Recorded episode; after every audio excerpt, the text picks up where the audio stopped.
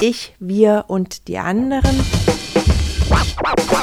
Na, ich ist ja eigentlich wir und wir ist das Team vom FITZ in Stuttgart, das Zentrum für Figurentheater damals noch, heute Theater animierter Formen und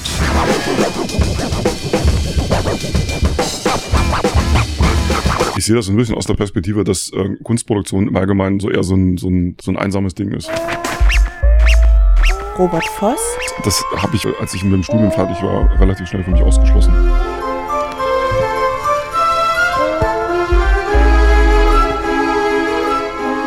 Ich freue mich heute zum Gespräch begrüßen zu dürfen. Zum einen Robert Voss, der vom Hallischen Kunstverein, gefördert durch die Kunststiftung Sachsen-Anhalt, im Literaturhaus Halle zu sehen sein wird. Die Ausstellung und das Rahmenprogramm dazu haben den Titel Ich, wir und die anderen. Das ist ein Programm, das verschiedene Brücken schlägt. Zum einen die Brücke zwischen bildender und darstellender Kunst, zum anderen eine Brücke zwischen verschiedenen Institutionen, die zum ersten Mal kooperieren. Zum Gespräch heute sitzen hier Robert Voss natürlich als die Hauptperson, die ähm, ausgestellt wird. Zum zweiten Christian Bollo, der als eine Person von Robert genannt wurde, die im künstlerischen Kooperationsprozess eine Rolle spielt. Dann sitzt Ralf Wendt hier der unsere, unser Gespräch aufnehmen wird und ich ähm, als ein äh, Vorstandsmitglied des Hallischen Kunstvereins und in der sehr glücklichen Aufgabe, die Ausstellung von Robert kuratieren zu dürfen. Christian, also wie bist du zur Zusammenarbeit mit Robert gekommen? Na, ich ist ja eigentlich wir und wir ist das Team vom FITZ in Stuttgart, das Zentrum für Figurentheater damals noch, heute Theater animierter Formen. Und wir mussten uns aus unserer alten Hülle befreien. Das heißt, wir haben einen Relaunch gemacht 2002, 2003 und um eine neue Gestalt zu gewinnen, haben wir verschiedene Grafiker gefragt, uns Vorschläge zu machen. Unter den Grafikern war auch Robert und es war eigentlich nach zehn Minuten klar, dass Robert das wohl machen wird und ich habe hier vor mir äh, das Plakat, das er das allererste Spielplanheft, was er für uns gemacht hat und bin tief gerührt, weil es doch noch so nah ist und vom gleichen Geist beseelt. Ralf, du bist ja nicht nur hier als jemand, der äh, unser Gespräch begleitet und aufnimmt, sondern Du hast mit Robert auch schon zusammengearbeitet, bist ihm begegnet. Ich weiß nicht genau, wie das ganz konkret abgelaufen ist. Erzähl doch mal. Ich fand das schon immer schön, wenn ich mich mit Robert unterhalten konnte über verschiedenste Sachen, die wir zum Beispiel gerade gelesen haben oder die uns gerade interessiert haben und dann im Hinterkopf hatte, wie seine Zeichnungen aussehen und das ging für mich immer so super zusammen. Und da gab es irgendwann so eine schöne Gelegenheit, dass jemand, ich komme eher so aus der Performance, dass jemand gefragt hat, ob wir nicht irgendeine Tour mitmachen wollen ins Baltikum und und da wollten wir einfach was probieren, was wir vorher alle noch nicht gemacht hatten, nämlich so eine Art live aufeinander reagieren, also Sound versus tatsächlich auf der Bühne entstehend Grafik und das Ganze aber eben als Live-Prozess, um selber so eine Erfahrung zu haben, die auch total interessant war tatsächlich. Das nannte sich aus unerfindlichen Gründen Krech. Wahrscheinlich, weil so eine Sprechkunstprofessorin hier Krech hieß und es so nah am Krach war.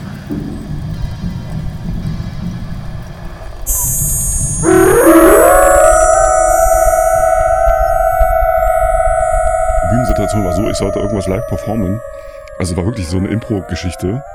Total schräg und wir hatten keinen Plan so richtig. Wir waren immer so ein, okay, wir haben irgendeine, wir müssen irgendwas machen. Und wir hatten dann so ein Theater aufgerissen und durften da spielen und das sollte eine große Plastefolie auf der Bühne sein auf der ich dann äh, live mit irgendwelchen Spraydosen rumvorwerke. Und das Blöde war, wir hatten keine Plastefolie. Und da sind wir einen Tag lang rumgerannt ich glaube Riga war das, und haben diese blöde Plasterfolie gesucht. Und ganz, ganz, ganz zum Schluss am Ende haben wir auf irgendeinem Markt, Rünnock, diese in so einem Gartencenter, keine Ahnung, haben wir diese Folie gefunden. Und da haben wir diese Performance gemacht und da waren, ich glaube, sechs Leute im Zuschauerraum. drei von denen sind dann äh, sehr schnell gegangen. Der, der Rest saß nur kopfschüttelnd da. so was sie gewesen waren. Es war großartig. Es war sehr eindrücklich, diese Geschichte. Dann waren wir in irgendeiner Schule, äh, das war aber dann in Estland. Und da war irgendwie im Schwange, dass äh, vorher eine Schießerei war zwischen Russen und Esten und die waren alle ganz aufgeregt und wir waren in dieser Schule, haben unsere blöde Performance gemacht. Also nichts war weiter von dem weg, was äh, da irgendwie gerade im Schwange war, als wir mit so einem komischen Zeug.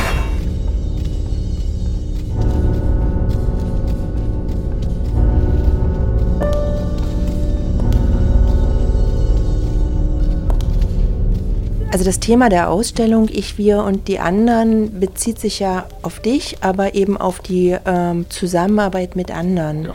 Was hat dich denn dazu gebracht, eine, ein so großes Ausstellungsprojekt, was du auch ganz egoistisch ausschließlich für dich hättest nutzen können, äh, dem Thema Kooperation, Zusammenarbeit mit anderen zu widmen? Ganz einfach, weil das meine tägliche Arbeit ist. Ich bin ja jemand, der äh, im besten Sinne für und mit anderen arbeitet. Das heißt viel für Theater, mehrheitlich eigentlich Theater. Oder Illustration macht. Das heißt, man muss immer, immer irgendwie mit Leuten zusammenarbeiten. Also ich sitze nicht äh, da in meinem Elfenbeinturm und mache irgendwelches Zeug, sondern muss ja die Leute fragen, was habt ihr für Ideen? Und dann geht's los. Deswegen ist es also, gibt's also keinen Grund, da irgendwie einen Ego-Trip zu veranstalten, sondern die Leute mit reinzuziehen und zu sagen, guck mal, das ist mit den Leuten zusammen entstanden. Ich sehe das ein bisschen aus der Perspektive, dass äh, Kunstproduktion im Allgemeinen so eher so ein, so ein so ein einsames Ding ist.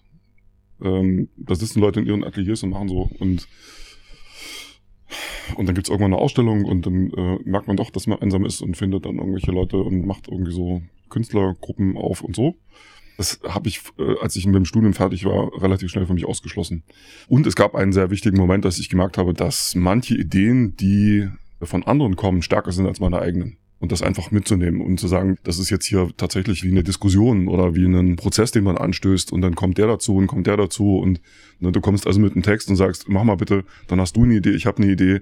Das heißt, es ist immer irgendeine Art von gemeinschaftlicher Arbeit. Ich bin ja Auftraggeber für dich, ne? Und für mich ist es die Möglichkeit der Kooperation, die mich reizt. Die Möglichkeit, weil ich erlebe den Zusammenarbeitsprozess eigentlich so, dass ich mein Material habe ich gebe es zu dir und dann ist erstmal Schweigen und dann ist eine Überraschung. Das heißt, ich habe schon diese stille Kammer, von der du eben geredet hast, die gehört dazu. Das Tolle ist die Möglichkeit zu sagen, hier habe ich ein Problem damit, da ist irgendwie eine Aussage leicht verdreht, können wir die anders machen. Aber im Grunde genommen ist das Vertrauen in diesen autonomen Prozess das viel beglückendere für mich, als in permanenter Diskussion zu sein. Und ich muss sagen, in ästhetischen Fragen kollektive Prozesse zu machen, finde ich grauenhaft. Ich finde es grauenhaft, weil ich nicht daran glaube, dass wir uns alle zusammensetzen und unsere Ideen auf den Tisch legen und dann entsteht noch was. Ich glaube, es braucht irgendwo eine absolutistische Verdichtung davon und äh, das Vertrauen darin, dass äh, das gut umgegangen wird mit dem Material.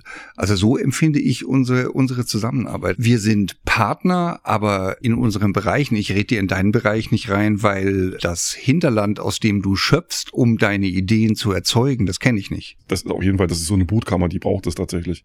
Aber es gab Momente, wo das ausschließlich so war. Und da gab es niemand anderen, der dazu was äh, beigetragen hat. Und ich weiß, dass wenn ich zu dir komme und nicht dich frage, was hältst du davon, sagst du mir das, es funktioniert oder es funktioniert nicht. Und dann kriegen wir einen anderen Drive, ein anderes Magnetfeld und so. Darum geht es eigentlich. Oder wenn ich jetzt an die Produktionsprozesse, die ich im Westregal mitmache, wo ich mich tatsächlich dem auch aussetze, wo ich sage, ich möchte gerne nach Möglichkeit so weit wie möglich schon einsteigen, bevor jetzt irgendwas passiert. Konzeptionen, Probenarbeiten und so um da irgendwie zu, was zu haben, was ich dann am Ende auch verdichten kann. So. Und da nehme ich durchaus auch Anregungen auf, warum denn nicht? Was ich ja sehr spannend finde an deinem Werk, wie es dir gelingt, einzelne Bilder in Bewegung zu bringen. Das erste, worüber ich gestolpert bin, ist eins deiner Daumenkinos, Zicken Terror, bis heute auch eins meiner Lieblingsdaumenkinos. Aber das ist ja vielleicht beispielhaft für diese Bildabfolge, die etwas in Bewegung bringt. So wie ich mir das vorstelle, ist ja eure Verbindung eine zwischen Bild und Figurentheater. Spielt das eine Rolle? Hast du dich vom Theater inspirieren lassen, was dein Werk angeht oder andersrum? Wie kann man das also jetzt ganz konkret auf die einzelnen Produkte vielleicht betrachten? Was mich an Theater respektive an Figuren und auch Objekttheater fasziniert, sind die Lehrräume. Es gibt auf der einen Seite Pixar-Filme, die durchillustriert sind. Und es gibt Figurentheater und Objekttheater. Da steht dann auf der Bühne ein Ziegelstein. Jemand kommt rein und sagt, so, Rapunzel lebte schon 100 Jahre äh, da in ihrem Schloss. Da wird keiner sagen, das ist ja nur ein Ziegelstein. Sondern die werden alle sagen, das ist ein Schloss. Das heißt, die, die ergänzen in ihrer Fantasie den ganzen Kram, den man braucht. Und das versuche ich auch. Das heißt, ich versuche nur so viel zu machen, wie tatsächlich notwendig ist, damit man das in irgendeine Richtung kriegt, thematisch oder motivlich. Und den Rest, den möge doch bitte der Betrachter machen. Das heißt, ich lade die Leute ein, mitzumachen, mitzutun. Und das macht eben Theater und gerade Figurentheater auf extreme Weise. Ich habe ein, ein, tolles Beispiel vor mir. Ich habe es eben schon gesagt. Cover Spielplan 2003, das Erstlingswerk. Es besteht aus zwei Schmetterlingsflügeln ohne Schmetterling in der Mitte. An den Schmetterlingsflügel sind Metallscharniere angebaut, alles zweidimensional und zwei Schrauben bilden die Flügel. Der Schmetterling selber ist ein Leerraum, ihn gibt es nicht. Die Scharniere zeigen, diese Flügel bewegen sich. Sie bewegen sich natürlich nicht, weil es nur Einzelteile sind.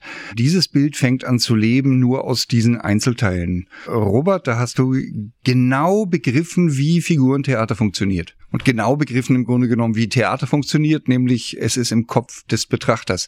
Eigentlich hast du hier ein für alle Mal das gültige Programm dieser Sparte gemacht in einem einzigen Bild. Es gibt ja den schönen, schönen Zitat von Beckett, The whole thing comes out of the dark. Ja. Und, aber trotzdem, das will ich noch erwähnen, ist vorher eine Wahnsinnsverdichtungsarbeit notwendig. Das ist wie eine Wärmepumpe, nicht wahr? Also äh, die saugt wahnsinnig, naja, wir reden jetzt alle davon, da musst wahnsinnig viel Luft ansaugen, damit du irgendwie ein bisschen mal äh, warmes Wasser kriegst am Ende. Und das mache ich im Grunde auch. Ich renne, renne den ganzen Tag rum, sehe Zeug, sauge auf und verdichte dann irgendwann. Deswegen auch diese ich gehe zu den Proben und mache da mit. In Dessau frage ich eben die Regisseure oder die Beteiligten, was macht die da eigentlich? Ja, und, und äh, abgesehen davon ist das für die in Neuland, die wissen, die kennen das nicht. Aber trotzdem, ich mache das. Weil ich muss natürlich wissen, wie interpretieren die in den Hamlet? Also muss ich da irgendwas kriegen, Humus. Du hast in einem unserer Gespräche, unserer Vorbereitungsgespräche Neugier als zentrales mhm. Motiv benannt. Das erkenne ich ja hier jetzt auch wieder. Und ich frage mich gerade, ob also Neugier und dieses Zutrauen, die Zwischenräume selber zu erkennen, also ob das nicht etwas ist, was auch wesentlich wäre für friedliche Kommunikation. Also dem Gegenüber zuzutrauen, selber etwas zu erkennen und nicht alles schon vorzugeben. Ja, was natürlich beinhaltet, dass man das Gegenüber ernst nimmt, also auf Augenhöhe in irgendeiner Form. Und dann geht das. Ich meine, aus, aus meiner Perspektive im Theater ist das Verhältnis zum Publikum eigentlich ähnlich geprägt. In dem Moment, wo ich die Zuschauerinnen und Zuschauer als einfach nur zahlende Gäste betrachte und sie einfach nur ranlocke, ist das eigentlich nicht gegeben. Und es ist immer wieder, die, die besten Gespräche entstehen, wenn sich jemand brachial beschwert über das, was er gesehen hat. Und von uns aus die Haltung auftaucht, okay, erzähl davon. Was? Ich verstehe es nicht. Also warum genau war es so mies und warum hat es dir überhaupt nicht gefallen? Das sind die Vorgänge, die direkt dann wieder in das äh, in die Zukunft führen. Weil erstens wird dieser Zuschauer oder die Zuschauerin immer wieder kommen, weil sie ernst genommen wurde. Und dann haben wir was gelernt. Das Theater ist wie so ein Austragungsort, aber ich glaube, ob es ein Beispielort ist, also, dass andere Gruppen dahin gucken und sagen, Mann, wie das bei denen gut läuft, das machen wir auch. Das glaube ich eigentlich nicht. So optimistisch bin ich. Ich denke, künstlerisches Arbeiten ist grundsätzlich ein utopisches Miteinander.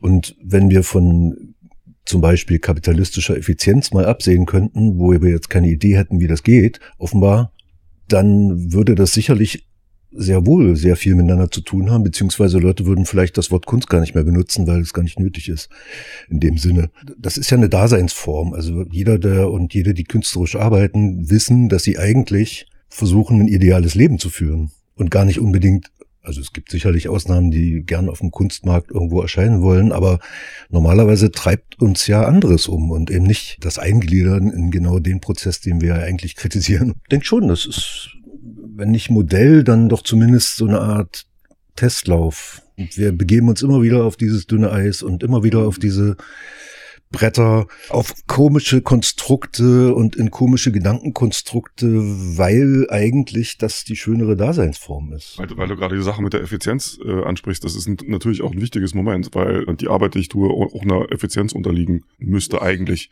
Ich muss eine gewisse Arbeitszeit einrechnen, ich habe einen bestimmten Stundensatz und diesen ganzen, ich bin halt Unternehmer, hallo, reden wir drüber. Und äh, ich versuche das aber tatsächlich zu einem gewissen Maß zu unterlaufen weil ich dieses System eigentlich ablehne weil ich weiß, dass in diesem System diese Art von durchgeknallter Fantasie oder Kunst, wie auch immer man das nennen möge, so nicht möglich ist. Das heißt, diesen Freiraum muss ich immer, immer wieder schaffen. Und das klingt mir komischerweise immer wieder. Und bin ich, also wenn ich überhaupt auf was stolz bin, dann auf das. Ich würde gerne den Blick auf Kunstvereine richten, vielleicht Vereinsarbeit überhaupt. Ist das eine Möglichkeit, also kapitalistische Effizienz, Kunstmarkt, das ist das, was mir jetzt einfällt. Ist es eine Möglichkeit, welche Grenzen gibt es da, aber vielleicht auch, wie, wie seht ihr das? Als, äh, als ideeller Background würde ich sagen, der ideelle Background ist wichtig, weil es versammeln sich dort Leute gleichen Geistes, im weitesten Sinne, die einem dann Kraft geben, auch Also ich, ich bin konkret in einem Verein, das ist der Verein wo Westflügel, Lindenfels Westflügel e.V. Ich schätze natürlich, dass so ein gesellschaftlicher Andockpunkt ist, in dem Leute gleichen Geistes sich zusammenfinden und irgendwas als Ziel verfolgen. Das ist eine Organisationsform dieser Art gesellschaftlichem Engagements in diesem Land. Soll man fördern, auf jeden Fall. Ja, worauf können wir uns denn freuen? Also ich freue mich darauf, dass wir am 25.06. eine Ausstellung im Literaturhaus eröffnen, das gesamte Literaturhaus dafür zur Verfügung steht. Was wäre denn etwas, worauf du besonders hinweisen würdest? Also ich kann nur sagen, was wir sehen werden. Also das sind hauptsächlich Plakate und es sind Zeichnungen zu sehen und vielleicht auch ein paar Zwischenformen, Illustrationen, vielleicht ein paar Bücher, die wir dir in die Vitrinen packen können. Großformatige Addierungen. Es wird eine Retrospektive zu sehen sein, die einen Bogen spannt über verschiedene Schaffensphasen. Ich glaube 20 Jahre, über 20 Jahre und verschiedene Formen. Und darauf freue ich mich sehr. Es wird ein Live-Mitschnitt der Inszenierung Die Goldene Gans geben, wo du für die gesamte Ausstattung verantwortlich warst. Das ist übrigens das einzige Stück, was noch äh, tatsächlich gezeigt wird. Und zwar im Figurentheater in Chemnitz. Weil es jetzt doch schon im Titel wenigstens kurz mit auftauchte, ich wollte dich schon immer fragen, was, was reizt dich denn an so einem Erschaffen, Erdenken? Wie, wie kommen denn so eine Wesenheiten äh, in deinen Kopf? Die tauchen ja irgendwie immer wieder auf, habe ich das Gefühl. Also die habe ich im Kopf und ich habe einen Spaß daran und eine Freude, damit rumzuspielen. Ich bin also im besten Sinne sowas wie ein Homo Ludens der diese ganzen Versatzstücke, die man so einsammeln kann, neu zusammensetzt und sich dann am Ende des Tages drüber kaputt lachen kann. Das ist oft das äh, Thema von diesen Kalendern, zum Beispiel, wenn ich da mal hinweisen darf. Oder diesen Collagen, die ich dann manchmal für die Stücke im Fitz mache, äh, wo ich dann neu Material nehme, neu zusammensetze und dann kommt was Gutes oder auch nicht so Gutes raus. Das ist da, ich glaube, das ist wirklich Spaß.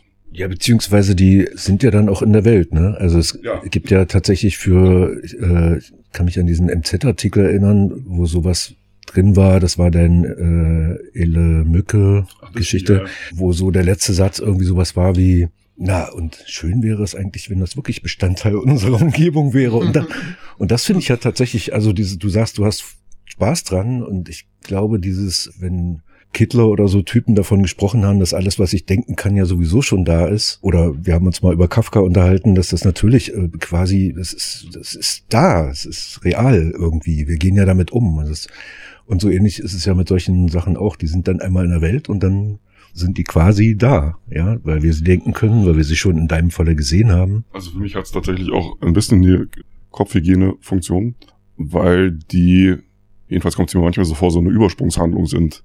Ein Gegenentwurf zu dem, was man so hat. Vieles, was so aktuell passiert, halte ich nicht aus oder ganz schwer. Und dann brauche ich das. Das ist, das ist wirklich eine, eine, eine Hygienegeschichte, ein Abarbeiten, so. Und dann geht's mir besser, wenn ich das hab. Und wenn das so ein blödes Vieh ist mit dieses äh, Elemyk äh, war, das hilft mir tatsächlich zu überleben. Also sonst würde ich verrückt werden. Ich komme bei dir immer mit irgendwelchen Texten an. Ja. Ne? Du kriegst irgendwie Bildmaterial auch so. Dann äh, hast du die Aufgabe, mach daraus Illustrationen. Ja. Du kriegst eigentlich nie die Reaktion der Leute, die unsere Hefte bekommen, mit.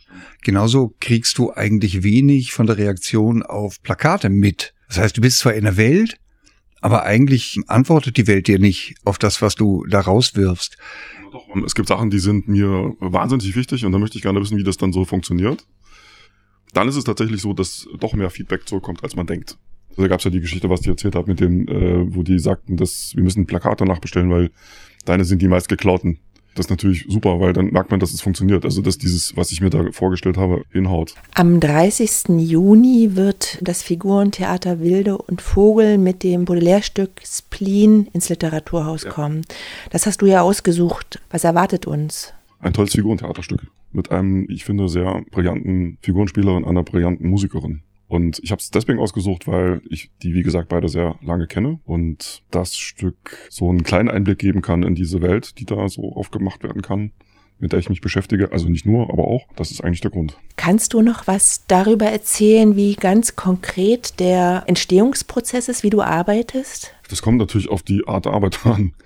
Also wenn ich jetzt hier so ein, so ein äh, Programm mache, das geht so los, dass äh, Christian mir die Texte schickt und, und dann fange ich damit an, und dann mache ich die Illustration dazu. Das ist wiederum der eine Arbeitsprozess. Dann, wenn ich Plakate mache, ist es eine ganz andere Herangehensweise, nämlich diese, dass, wie ich vorhin schon beschrieben habe, mir thematisch versuche, so viel drauf zu helfen, wie es irgendwie geht. Also mir äh, Humus anzufressen. Und äh, dann gibt's natürlich irgendwann eine Idee.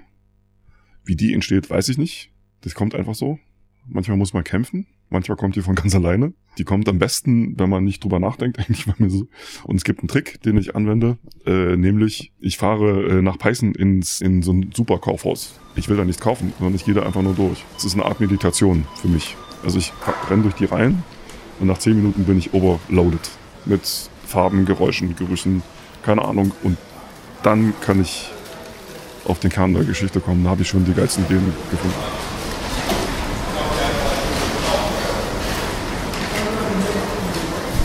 darum, mich von, mit allen Sinnen auszunocken.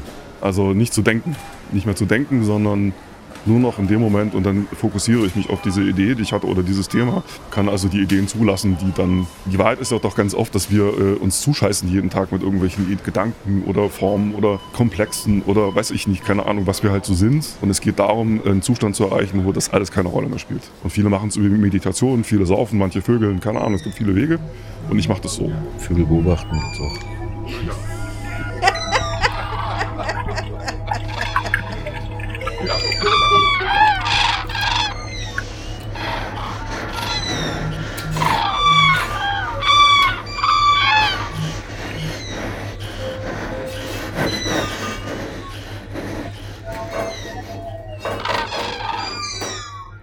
Aber jetzt weiß ich gar nicht, was das für dich für eine Rolle spielt eigentlich. Äh, Klang, Sound beim Arbeiten, beim Denken, beim Rumspinnen. Und wenn ja, gibt es irgendwas, was besonders geeignet ist? Und wenn du konkret darauf ansprichst, was ich für Musik höre beim Arbeiten, tatsächlich komischerweise Ambient Music. Äh, und zwar ganz, so ganz, manchmal nur Klangteppiche. Also so Sound. Ich kann auch manchmal eine Stunde lang Grillengeräusche hören. Das geht auch super.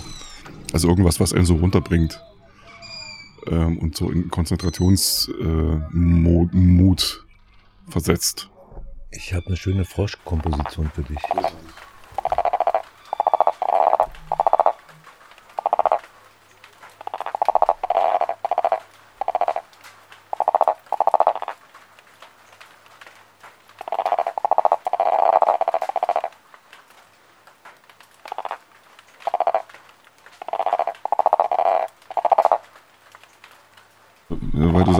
du hast irgendwelche Schnipsel oder dich überrascht irgendwas.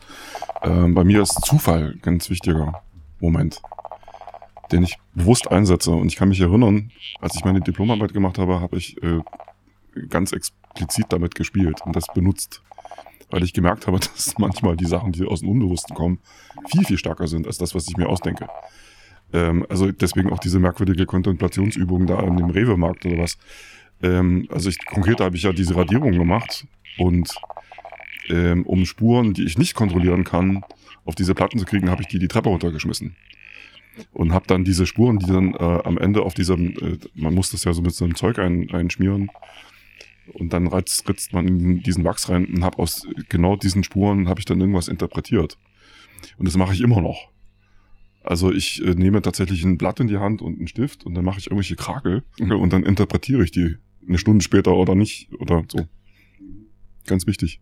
Eins deiner Bilder im Faltblatt ist die Illustration zu einer Erfindung machen. Ja. Äh, von Joachim Ringelnatz. Ähm, das, äh, wenn du eine Erfindung machen könntest, welche wäre das?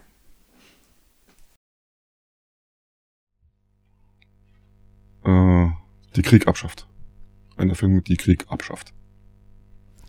Wer was erfindet, wird furchtbar reich. Wer was erfindet, wird furchtbar reich. Was man erfindet, ist ganz gleich, wenn man nur allerlei Dinge zusammenmischt, noch länger, als bis es zischt und das Richtige rausfischt, dann wird man in wenigen Stunden berühmt oder macht Gold. Ich habe auch schon mal was zur Hälfte erfunden, aber Wolfgang, mein Bruder, wollte nicht mehr. Wenn ihr das etwa fertig erfinden wollt, will ich's euch sagen, aber es ist sehr furchtbar, sehr schwer. Das Allerwichtigste ist die teure, furchtbar gefährliche Salzsäure. Entweder findet ihr die im Klosett, hoch oben auf einem Brett, oder ihr müsst euch unter das Dienstmädchen stecken, dürft aber ja nicht dran lecken. Erst legt ihr einen Goldfisch oder anderen Fisch, es kann auch ein Rollmops sein, nicht etwa auf den Tisch, sondern auf Elfenbein, und zwar auf die weißen Tasten von dem Klavier, müsst aber die Fische vorher mit Bier und Zahnpulver kneten und auch erst tot treten, damit sie auch liegen bleiben. Nun müsst ihr Seife, dann Zwiebel drüber reiben. Dann müsst ihr Pfennige Nachtleuchter stücken und anderes Kupfer tief in die Fische drücken und nun darüber langsam die Salzsäure träufeln. Dann holt ihr schnell eine Schaufel, eigentlich zwei Schäufeln, voll glühender Kohlen. Wolfgang ließ mich damals die zweite Schaufel nicht holen. Der dumme Ochse ist ja zu unverschämt. Aber ihr müsst das zu Ende bringen. Wenn ihr noch Soda und Wachs und sowas zunehmt, dann wird's schon gelingen.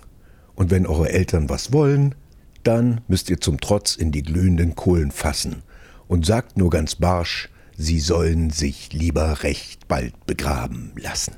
Ich mag sehr deine freche Art, Bild und Text zu verknüpfen. Unter anderem vor allem in deinen ähm, Kalendern. Wir stellen ja nun im Literaturhaus aus. Da passt das ja irgendwie sehr, sehr gut hin. Was kannst du mir noch erzählen zu Bild und Text? Wie kommt das? Das kommt daher, dass ich einen Text als grafisches Ereignis betrachte. Also das gibt's ja ganz oft, dass unter Grafikern der Text nicht nur ein, ein Informationsträger ist, sondern auch ein Gestaltungsmittel. Das ist ganz entscheidend, ob man jetzt eine Groteske verwendet oder eine Serife oder ob sie handgezeichnet ist, irgendwas.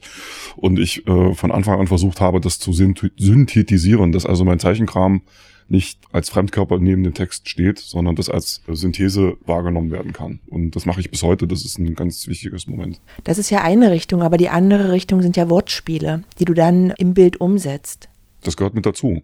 Also das gibt natürlich so eine, eine, eine sichtbare Ebene und eine Bedeutungsebene und die alle miteinander zu verknoten. Ich trenne das nicht unbedingt. Jedenfalls mein Ehrgeiz. Ob es immer klappt, weiß ich nicht. Welche Rolle spielt denn Literatur für dich? Wenn ich Zeit habe zu lesen, eine große. Zunehmend übrigens auch Lyrik. Und in der Entwicklung von Ideen? Eher weniger, weil da bin ich doch tatsächlich visueller Typ. Was nicht heißt, dass ich irgendeinen Text lese und dann springt mir irgendwas ins, ins Auge und sage, das ist es. Oder wenn ich explizit was illustrieren möchte. Also wie jetzt zum Beispiel als letztes habe ich den äh, Gedichtband von Matthias Rürup illustriert. Und da muss man sich natürlich mit den Texten auseinandersetzen und die versuchen zu analysieren oder was erzählt einem das und was fällt einem dazu ein und so. Klar, logisch. Wird bei der Ausstellung eigentlich der Aspekt Spiel als, äh, als Gestaltungsmerkmal eine Rolle spielen? Wenn ich jetzt ähm, deine Illustration nehme, dann bist du immer dabei, mit Elementen zu spielen. Ich kenne Basteleien und äh, Dinge, die die Menschen mit deinen Objekten machen sollen, Falten schneiden, werfen, sonst wie, wo der Spieltrieb vom Adressaten geweckt wird und mit einbezogen wird. Und jetzt stelle ich mir gerade vor, es gibt zwei Etagen und es gibt eine Menge flaches Material. Und jetzt ist ja die Frage, wie wird das präsentiert. Wir haben diesen Element, weil wir haben den vorhin erwähnt, den habe ich mal als Abschießfigur gemacht. Und da konnte man mit Korken so drauf ballern. Das war für Kinder wunderbar. Und ich glaube, dass es sehr, sehr viele Anknüpfungspunkte gibt. Also einmal, weil du zum Gedankenspiel einlädst mhm. äh, mit den Sachen, die du machst, weil, also es gibt äh, in der Planung der Ausstellung einen Raum, der ist im Literaturhaus ohnehin gegeben, das Kaminzimmer, einfach ein Ort, an dem man sich sehr, sehr schön äh, niederlassen kann. Mhm. mhm. Und dort wird es einen Bildschirm geben, wo ähm, dieses Stück Die Goldene Gans anzuschauen ist. Das, die ähm, Daumenkinos sollen so ausgestellt sein, dass sie auch anzuschauen sind. Und es gibt klassisch eine Vernissage. Es gibt eine Midissage mit dem Figurentheater äh, Wilde und Vogel. Mhm. Hier haben wir natürlich auch wieder mit Spleen die äh, Verbindung zum Spiel. Und äh, bei der Finissage werden Texte gelesen der Schreibgruppe Bandschreibenvorfall. Das lässt mich breit lächeln, weil ich Mitinitiatorin bin. Äh, und die Texte entstehen zum Teil in der Ausstellung. Also Robert Voss wird uns an einem Tag äh, durch die Ausstellung führen und wir schreiben dann zu den Bildern Texte, die dann an, äh, an dem letzten Tag, am vorletzten Tag der Ausstellung dazu einladen sollen, äh, also die Gedankenspiele auch fortzusetzen. Neugier und Spielen. Das ist der Moment, wo wir die Leute jetzt nochmal ganz konkret einladen, oder? Wir laden ein, am 25. Mai um 18 Uhr zur Vernissage ins Literaturhaus Halle zu kommen. Zusätzlich wird es am 30. Juni eine Midissage geben mit dem Figurentheater Wilde und Vogel. Zu sehen sein wird Spleen, ein Baudelaire-Stück. Und es gibt zusätzlich eine Finissage am 5. Juli. Hier werden ähm, Texte der Schreibgruppe Bandschreibenvorfall präsentiert, die zu den Bildern und in der Ausstellung von Robert Voss entstanden sind. Das ist ja der typische Overload ne, beim Hören, äh, aber ihr könnt das ja alles nochmal nachlesen auf der Seite des Hallischen Kunstvereins. Oder hier, wo ihr uns gerade zuhört, da stehen die Infos auch nochmal drunter. Und auf der Seite des Literaturhauses sowie im dortigen Programm. Ich verfolgt. So. Prost.